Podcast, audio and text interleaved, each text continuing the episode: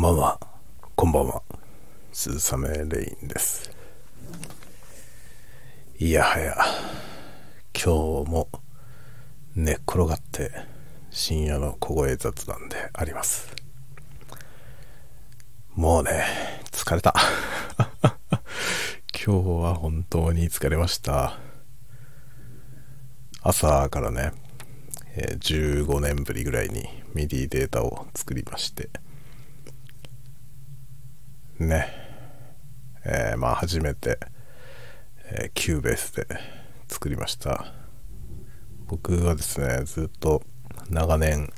えー、ケイクウォークというね、え、Windows 版の、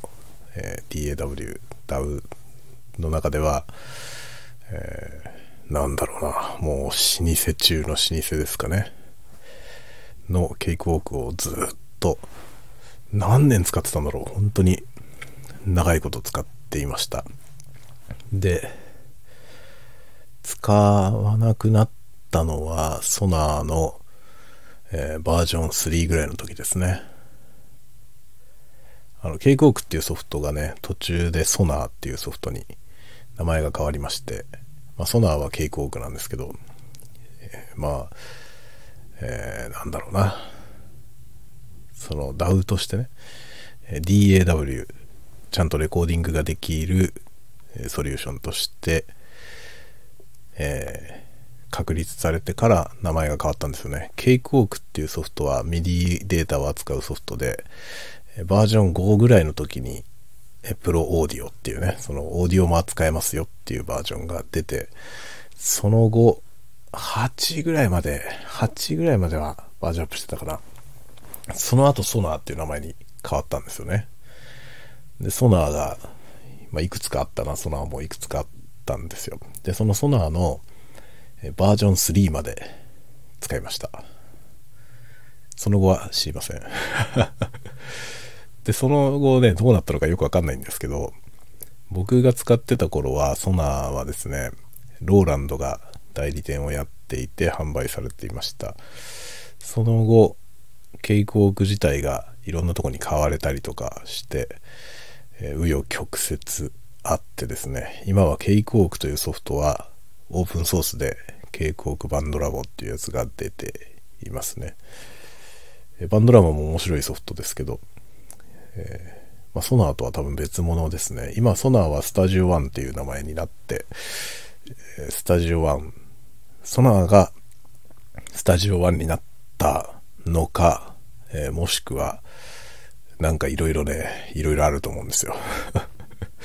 いろんなことが起きて、多分その、えー、ソナーのコアを使って新しくできたのがスタジオ1なのかな。なんか詳しい経緯はね、全然わかんないんですけど、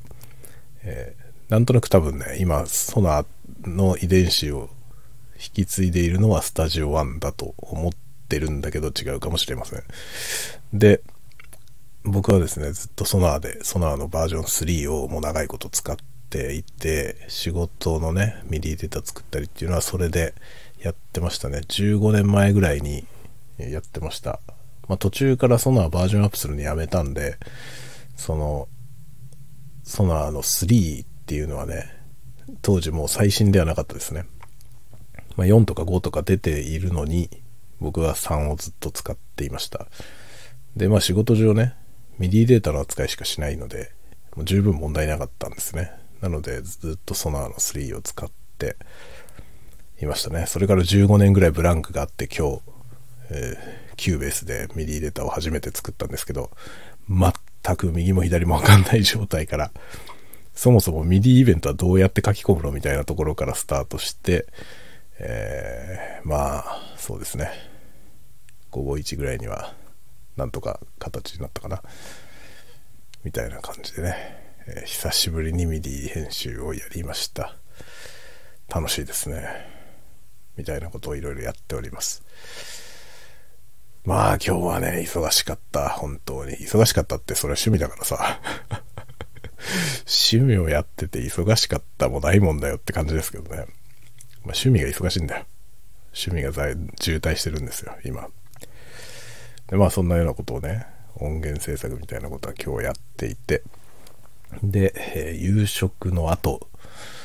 えー、昨日撮影していた動画の編集作業をしたんですが、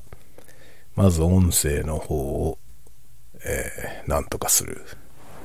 処理をして、まあ、音声が落ち着いた段階で映像と組み合わせるようなことをやったんですが、映像の素材と音声を組み立てるところまでしかできておりません。というのがですね、えー、うっかり途中でね、あの、この間、ノートの創作大賞っていう、えー、公募イベントみたいなやつに、えー、小説を一本ね、書いたんですけど、その作品のね、まあ、執筆裏話みたいなことをね、えー、書こうかなみたいなことを、うかつにもですね、ツイートしてしまったんですね。なんでかというと、えー、映像編集が行き詰まっていたからですね。まあなんかね、もう、疲れてきてさ、まあ、ずっと、日中ずっとね、ダウを触ってたでしょ。で、夜になってね、まあ、引き続きダウも使うわけですね。その、えー、オーディオのね、編集をして、えー、ビジュアルの編集をしてみたいなことやってたら、もうね、だいぶ疲れてきてて なんかこう、現実逃避じゃないですけどね、作業に没頭してたんで、もう疲れてきて、なんかツイッターでもやろうかなみたいな感じになるじゃないですか。それで、別に書くこともないわけですよね、ツイッターにね。で、思いつきで、ねあの作品の裏話書いたら面白いかなみたいなことをね、ポッドキャストで喋ろうか、ノートに文章を書こうか、どっちにしようかなみたいなことをツイートしたんですよね。そしたらね、あの、作品をね、読んでくれた方の2人がですね、いや、ノートに書いてくれたら読みますよみたいな感じだったんで、でね、もうその2人はですね、あの、しっかり作品を読んでくださって、えー、もうコメントもいただいたり、サポートしていただいたりとかね、あのノートでね、サポートって投げ銭みたいな仕組みがあるんですけど、それをね、してくれて、おすすめもしてくれてみたいな感じで、まあ、とてもね、高評価をしてくださった2人なんですね。なので、その方々がですね、そのメイキングも楽しみですみたいなことを言ってくださったので、よし、それを書くぞと。で、当初はね、あの、映像編集が終わったらそれ書こうって思ってたんですよ。で、そんなこともツイートしたんですよね。なんですが、書こうと思ったらね、頭がね、もう書くモードになっちゃったわけですよね。で、まあの、その映像編集の方はね、えー、まあ時折待ち時間が生じるわけですよね。その音声の書き出ししたりとかね。で、まあ、待ち時間つっても本当にわずかなんですけど、3分ぐらいの待ち時間の間に文章を書き始めたらですね、まあ、そのまんま一気に書いてしまって、えー、7500字ぐらい書いてしまいまして、えー、公開しましたという感じですね。でそれをやってたので、えー、もう映像編集はですね、止まったままになっておりまして、え一応素材の編集だけが終わっ、その編集した素材をつなぐところをまだやってないというね状態になっております。そのつなぐところは明日やろうかなと。こんな調子だからね全然ストックが増えないんですよね。結局土曜日に公開1本公開して日月とね2日間あるでしょ。まあ土曜日の公開するやつは金曜日中にもうアップしてたから土曜日も丸1日あったんですよね。土日月。ね、3日間使って、結局ね、火曜日に上げる分の動画1個しか作れてないですね。まあ明日月曜日で、月曜日、多分ね、もう新たにもう1本撮るほど時間ないと思うんで、まあ、火曜日の分が、なんとか明日中に編集が終わってあげられるぐらいですよね。そうするとね、またストックがないでしょ次木曜日にあげるやつをもう撮んなきゃいけないですよね。いやー、アニメ業界みたいな動き方ですよ。本当にね。アニメ、アニメの世界はこんな感じだよね。本当に。あ、あの、僕はですね、アニメの仕事をしてるので、あの、アニメ業界のね、ありさまは割と身近なところで、見てきているんですけど、こんな感じですね。ちゃんとね、スケジュール通りに行ってれば、余裕を持って、もうね、放送される分は出来上がっていて、えー、ずっと先の話数を作っているという、まあ、健全な状態でスケジュールが最初は切られているんですが、なぜかその通りに動くことはないわけですね。それと似たようなことが我が身に降りかかっていて、えー、今回はね、余裕があるから2本ぐらいストックできんじゃないのぐらいのつもりだったんですけど、全然ダメですね。2本どころか、ギリッギリですね。火曜日にあげる分のやつまだ終わってないですからね。いやー、どうすんねん、これ。いや、ほんとね、YouTube 大変だね。コンスタントに週3で上げ続けていくのは本当に大変だよね。っていう気がしてる。今。という感じで、えー、まあ、一応でも頑張ってますよというね、えー、ところであります。で、まあ、 MIDIの方はねちょっと毛色の違うことをやっていてそれはね全然やる予定じゃなかったんですよね。急に思いついちゃったんだよね。急に思いついちゃったから作り始めたんですけどどうすんだろうねこんなことまで始めちゃってみたいな感じなんですよね。それはね本当にごく内輪の人たちが喜ぶだけだろうと思いますけどね。そういうものをちょっとね今作ってます。ので、えー、お楽しみに。なんだろうね。何でしょうこのね人生。なんでしょうね。こういう感じですねずっと。楽しいですよ。とっても。なんだろうね、今、家族がいてね、あの、まあ、子供もいるから、自分のね、自由になる、まあ、お金とか時間とかね、そういうものはもう、独身の頃に比べたらね、全然少なくなってしまったわけですよね。なんですけど、なんだろうな、その今、いろんなことをやってますけどね。いろんな創作活動とかやってますけど何ですかね。その独身の頃と比べてねその創作活動の質とか量とかそういったものがね減っているのかっていうとあんまり減ってないような気がする。するんですよ。使える時間もお金も減ったはずなのに。なんかそのクリエイティブのね質とか量ってものが若い頃と比べて減ったかというと全然減った気はしないですね。若い頃に怠けていたのか。怠けてはなかったと思うけどね。怠けていたのかまあ年取っても頑張っているということなのか、えー、どうなんでしょうね。何ですかね。なんかやりようによるよってはいろいろできることあるっていうことですかね。あとはあれですね。あの経験値がね人生経験が積まれてきたのでいろんなことが効率よくなったっていうことはありますね、若い頃だとはるかにもっとね時間がかかっていたことが、まあ、今はスパッとできるみたいなことはあるかもしれませんね。いろんなことが上手になってきたのでいろんなことっていうのはそのクリエイティブじゃないことね。家事とか。そういう感じですね。洗濯したり、えー、掃除したり、えー、炊事したりそういう、そういうあれこれですね。そういうあれこれが、スキルがアップしていくことによって、なんだろうな、最短時間でね、それを終わらせることができるようになってきて、そうするとその分自由時間が増えるのでね、まあなんだろうな、十分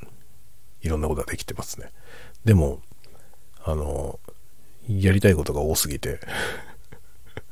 まあやりたいことが多すぎるのでね、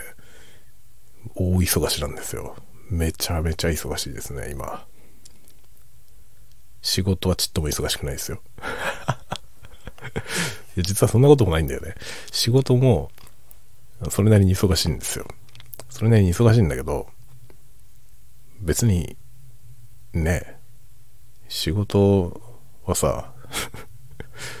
いいじゃない、適当にやっとけば。ね、仕事を一生懸命やってもしょうがねえなっていうところなんで、まあ、仕事はもう最低限、金もらってる分は働きますよっていう感じで、えー、ね、まあでも仕事も仕事でね、面白いから、面白い部分もあるからね、その面白い部分は、えー、いろいろ、こうね、力を入れてやっていくと、まあ、得られるものもいろいろあると。っていう感じですね。なので、まあ、仕事はとりあえず適当にやりつつ、え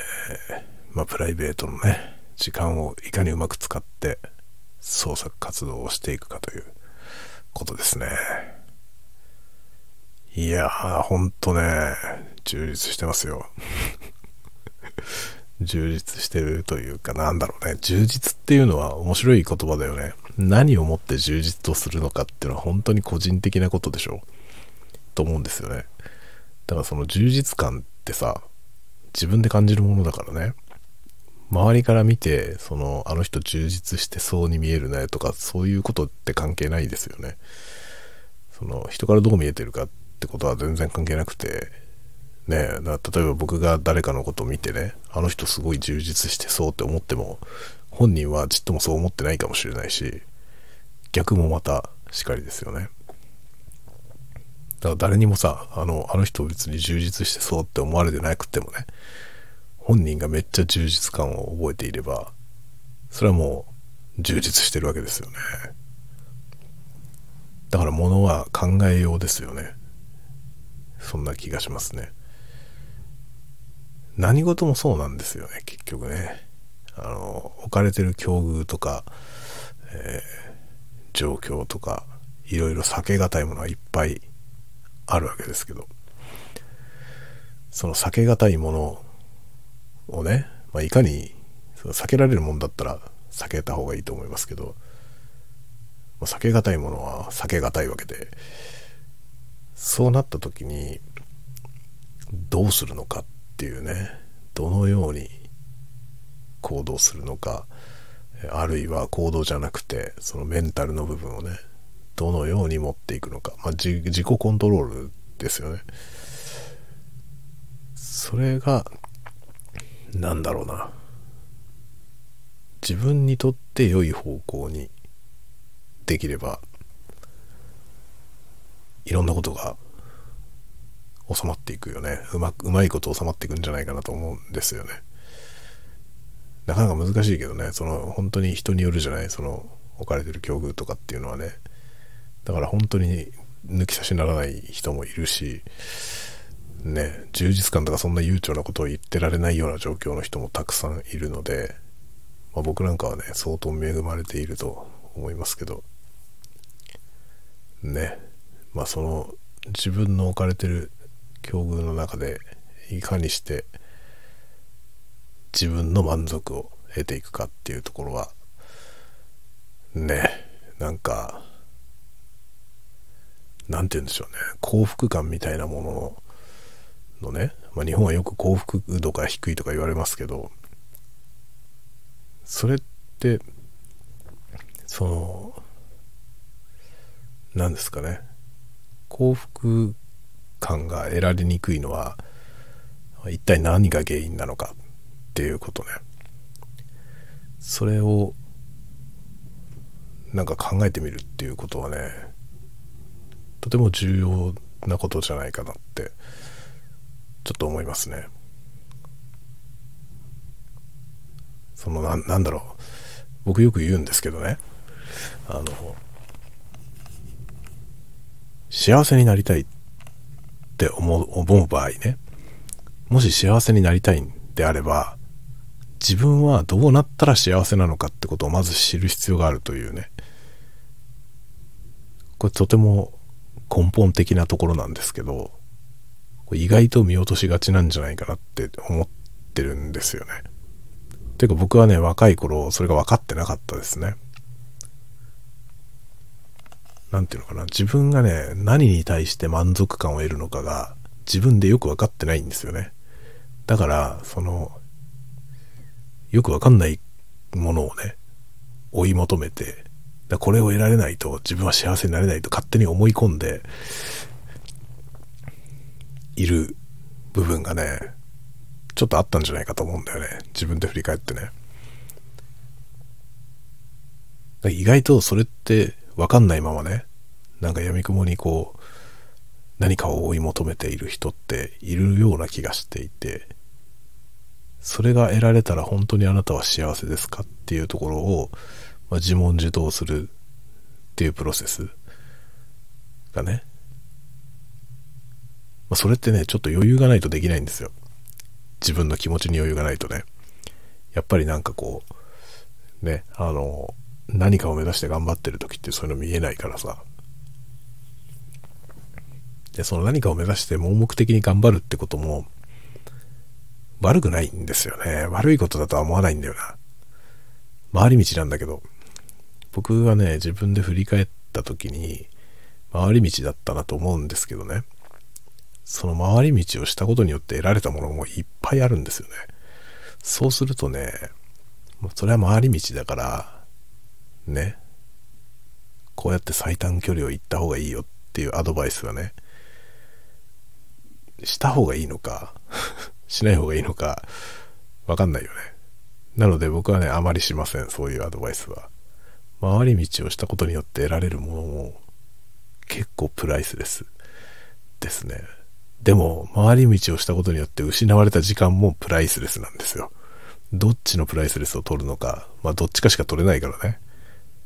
結果オーライって考えるしかないんですけどね。こういうことって難しいよね。本当に。この、僕のね、割とテーマ、その小説を書く時の重要なテーマの一つですけど、その選択ってことですよね。今回のあの、創作大賞に出した作品でも、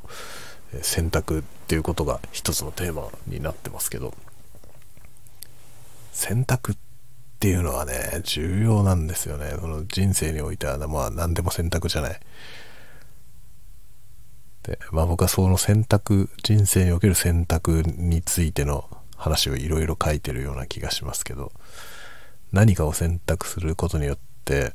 それ以外の選択肢を捨てていることになっていて、で、その捨てた方の選択肢を採用していたら、どうなっていたのかっていうのは本当にわかんないわけなんですよね。ずっとタラレバの話にしかならないんでしょ？っていうね、ことなんですよ。だからそのね、その先に何があったのかってことに興味があるんだよね。自分が選ばなかった道を進んだ自分がどうなっているのか。それに会ってみたいという欲求があって、まあそれがね、あのユニゾンっていう作品になったんですけどね。そういうことって興味あるよね。選ばなかった道。その先に何があったのか。ね。例えばラーメン食べるときにね、塩ラーメンなのか醤油ラーメンなのかね。どっちかを選ぶと、もう片方は食べられないじゃない。まあ食べられる人もいるけどさ、両方食うっていうね 両方食うっていう人もいるけどね。でも普通はさ、塩ラーメンを選んだら醤油ラーメンは食べれないじゃない。まあもちろんね、次の機会に食べればいいんだけど、あの、そういう選択をね、その選択が違った場合に、まあ、例えばね、お昼に食べたのが醤油ラーメンか塩ラーメンかで、人生がどれぐらい違うのかっていうことはね、大して違わないような気がするじゃない。でも本当に大して違わないかどうかはわかんないわけですよね。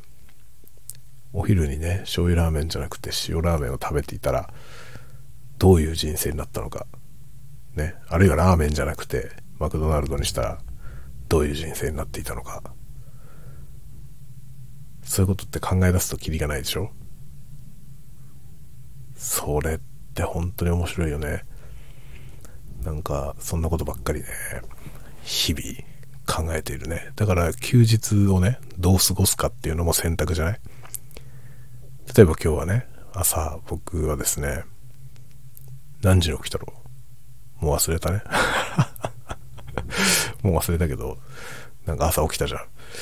ん。で、普段よりは寝坊しました。今日はね。あえて、自分でね、意図的に寝坊しましたけど、でも、昼まで寝てるみたいなことはなくて、えー、まともに一応ね、朝、朝と言っていい時間帯には一応起きて、なんかグラノーラかなんか食べましたね。朝ごはんね。それが一つ一つ選択なわけですよね。何時に起きるかという選択から、起きて何を食うかという選択があって、えー、まあ一つ何かを選べば、それ以外の選択肢を捨てているという、そういうことの繰り返しで生きてるわけですね。で、今日は一日、本当にね、久しぶりにミディデータを作るっていうことを、朝それをスタイフで喋って、その後それを作っていてね。で、まあ夜は映像の編集をして、もう本当にコンテンツクリエーションしかやってません、今日は。でこういうふうに日曜日を使うというね。これはまあ僕の選択なわけですよね。これが何をもたらしているのかっていうね。そうじゃない選択肢を採用した場合にどんな未来が待っていたのかそれはわかんないわけですよね。面白いよね。面白いんですよ。あんまり考えすぎると本当にね何も選択できなくなっちゃうからあの選択っていうのはね面白いもんだぐらいに思って どんどん選択して前に進んだ方がいいですけどね。まあそんなようなね、ことを日々考えたりしていますね。まあ何事もね、やってみないとわかんないから、やってみるってことはとっても大事ですね。できるような気がしててもできないことはたくさんあるし、えー、とても無理みたいに思っていたものがやってみたら意外とできることもあるしやっぱりやってみた方がいいですね何事もまあね本当に楽しいよ人生 いや僕本当僕脳天気だからねこういう毎日楽しいって言ってるじゃない？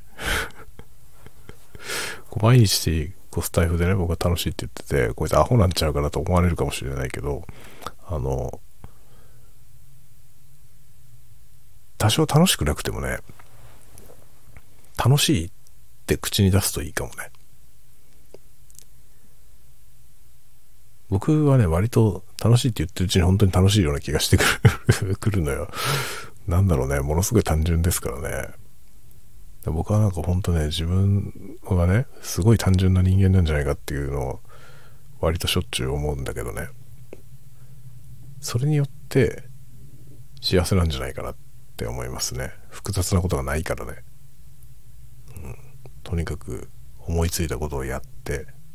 ね、ちょっと面白そうと思ったらやって っていうね。面白そうと思ったことを、何ていうのかな。とりあえずやってみるっていうね。それがね、なんか、楽しいの秘訣かもしれませんね。あとはなんかね、ひどいことになっても楽しむ っていう感じですかね。あのね、僕昔よく言ってたんですけどね、あの、20代、僕20代から30代になる時に、あの何にもやり残したことがないって思ったっていう話前にもしましたけど、あの、20代はね、目いっぱい楽しんだっていう実感があるんですよね。で、20代は楽しんだ。楽しむ。楽しむっていうのはね、あの、とても能動的なんですよ。楽しむっていう行為はね。自ら何か行動をして楽しむ。楽しむためにはね、自分が行動しなきゃいけないんですね。で、20代は楽しんだんですね、僕は。自ら行動して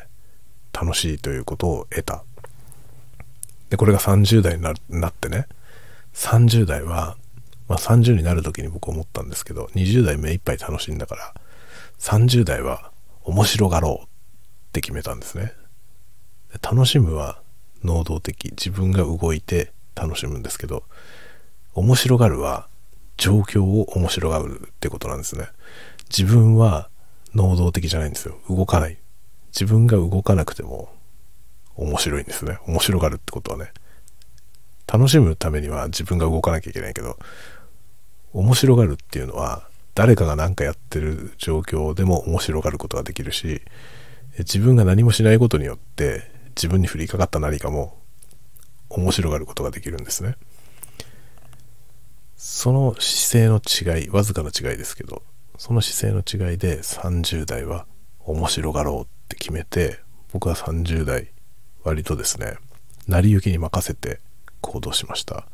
20代は自分で状況を動かそうとして行動したんですね。なんかこう、ことを起こすとかね、状況を変える。それを自分から能動的に動いてやりました。30代はそれをやめたんですね。そういう生き方はもう20代でやりきったから30代になって楽しむもうね楽しむんじゃなくて面白がる自分の身に降りかかる何かを面白がるとりあえずねとりあえず自分はどうしようとかそういうことは考えずに成り行きに任せるわけですねで30代は成り行きで10年間行きましたこれが面白かったですよ、本当に。成り行き、全部成り行きですからね。30代は成り行き。だから自分の身に降りかかるいろいろなこと、えー、出会う誰かがね、誰かに何か誘われたら、それは自分から誘うんじゃないんですよ。あの、20代の時はね、こういうことをやりたい、あの人とこういうことやりたいって思ったら、その人を誘いに行くとか自分から行動したんですけど、30代の僕は全部受け身。知らないです。もう何も、何も自分からはしないです。その、面白がる。自分の身に起こることを面白がる。だから出会って、なんかこういうこと一緒にやりませんかっていう話が出たら、いいですね、やりましょう。つって乗っかる。全部乗っかったんですよね。なんか降ってくる話みんな乗っかってったんで、めちゃくちゃ面白かったですね。普段、だから自分からね、何かをしようと思ってやってる範囲って、自分の内側にあるものしか出てこないんですよね選択肢。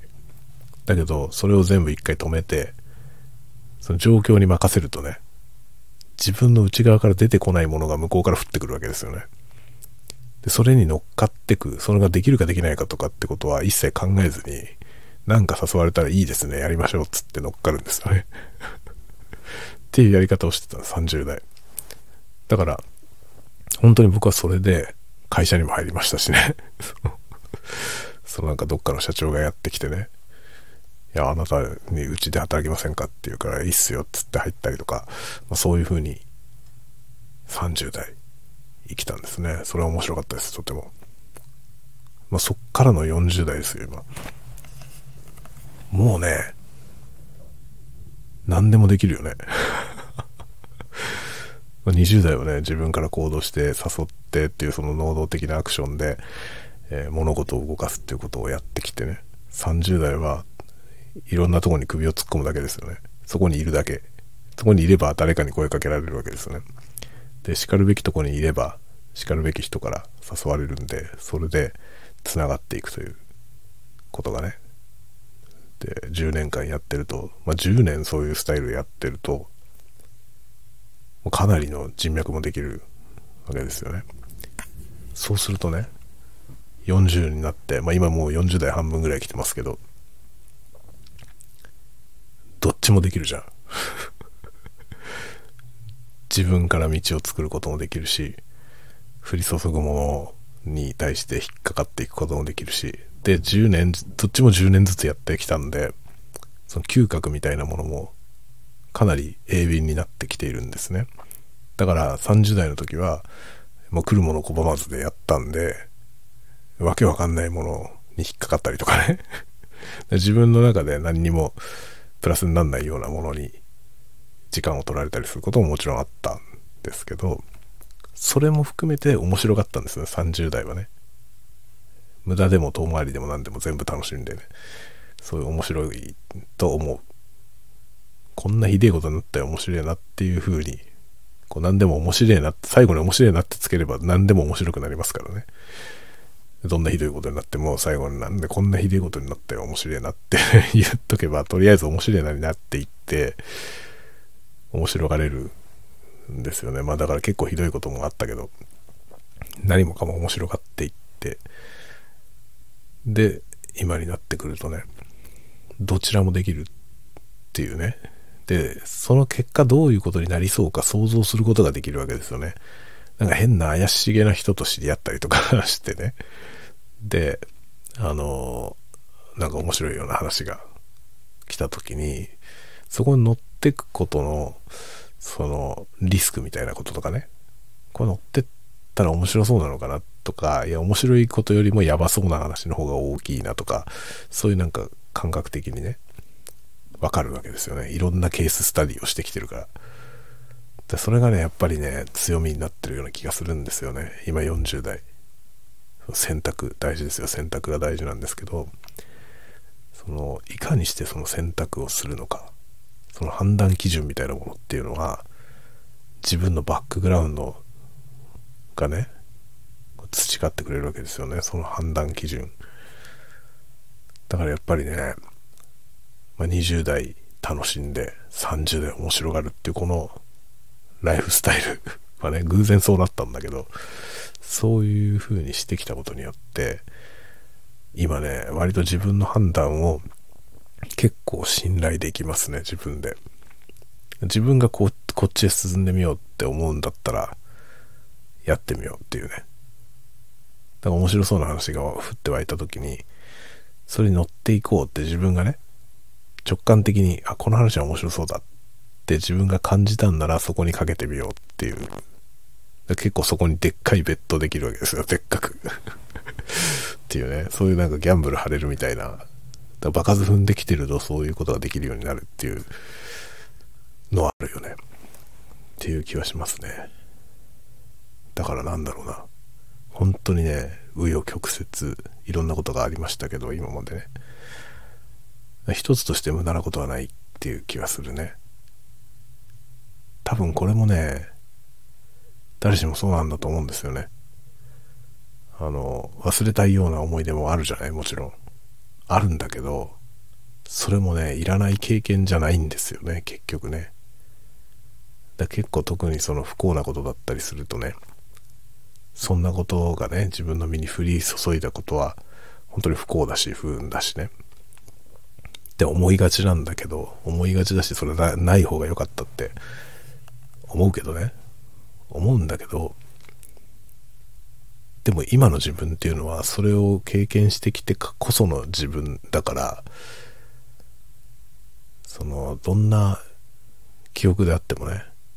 一つもいらないものはない。まあこう、そういう歌があるんですけど、あの、まあ僕の好きなね、坂本真綾さんの歌にあるんですけど、一つもいらない記憶なんてないっていう歌詞があるんですけど、まさにそうだなと思うんですよね。どんな悲しいことだったり、どんな苦しいことだったりしても、それもこれも積んできたからこその今なんで、まあでもその現状の今のね、自分ってものが、まあ、嫌いな人はさ、そこに肯定的になれないっていうことはあるかもしれませんけどね。ね、まずはそこを肯定していけるようになっていくと、まあ、楽しくなってくるんじゃないかなっていう気がしますね。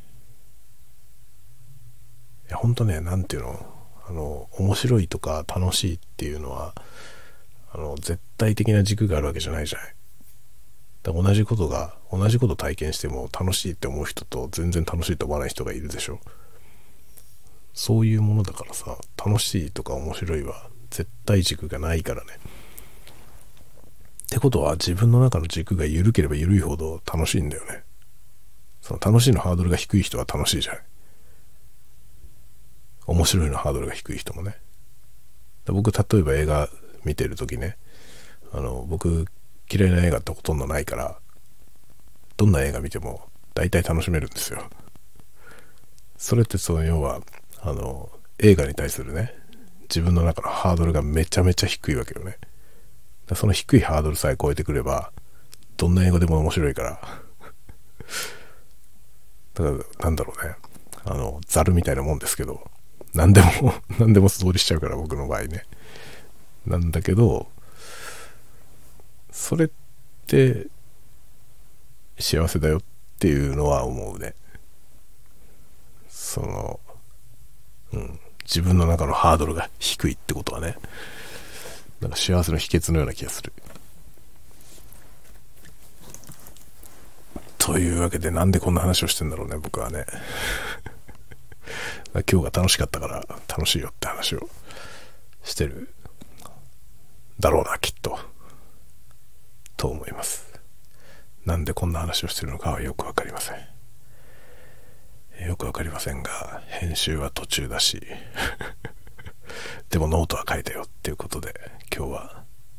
いい仕事をしたんじゃないかと思ってえー、存分に寝ようと思います。もうね外すごいんだよ風が。ビューゴーって言ってる。もうなんかね今日は夕方の時点で、えー、小学校はね明日もうね登校時間を繰り下げる。下校時間を繰り上げるみたいな話が来てて 要は遅く行って早く帰ってくるみたいです明日。子供は。JR もね今日の夜からもう夜10時半ぐらいから電車止めるって宣言してました。明日も動かないと思います。大丈夫なのかな？うちの庭とかほんと大丈夫かな？もううちの庭ねなだれなだれ起こりそうですね。あの家の前の道路にうちの庭からねその山が崩れていったらもう車とか走れなくなりますねやばいよ これ以上降ったらやばいし、今日の風は相当なことになってるんで、結構やばいですね。いや、どうなることやら。明日大変そうです。はい、というわけで、えー、まあ、完全に横になったまま喋ってますからね、このまま寝ようと思いますが、皆さんも、ぜひ、えー、いい夢を見てください。また明日お会いしましょう。おやすみなさい。おやすみなさい。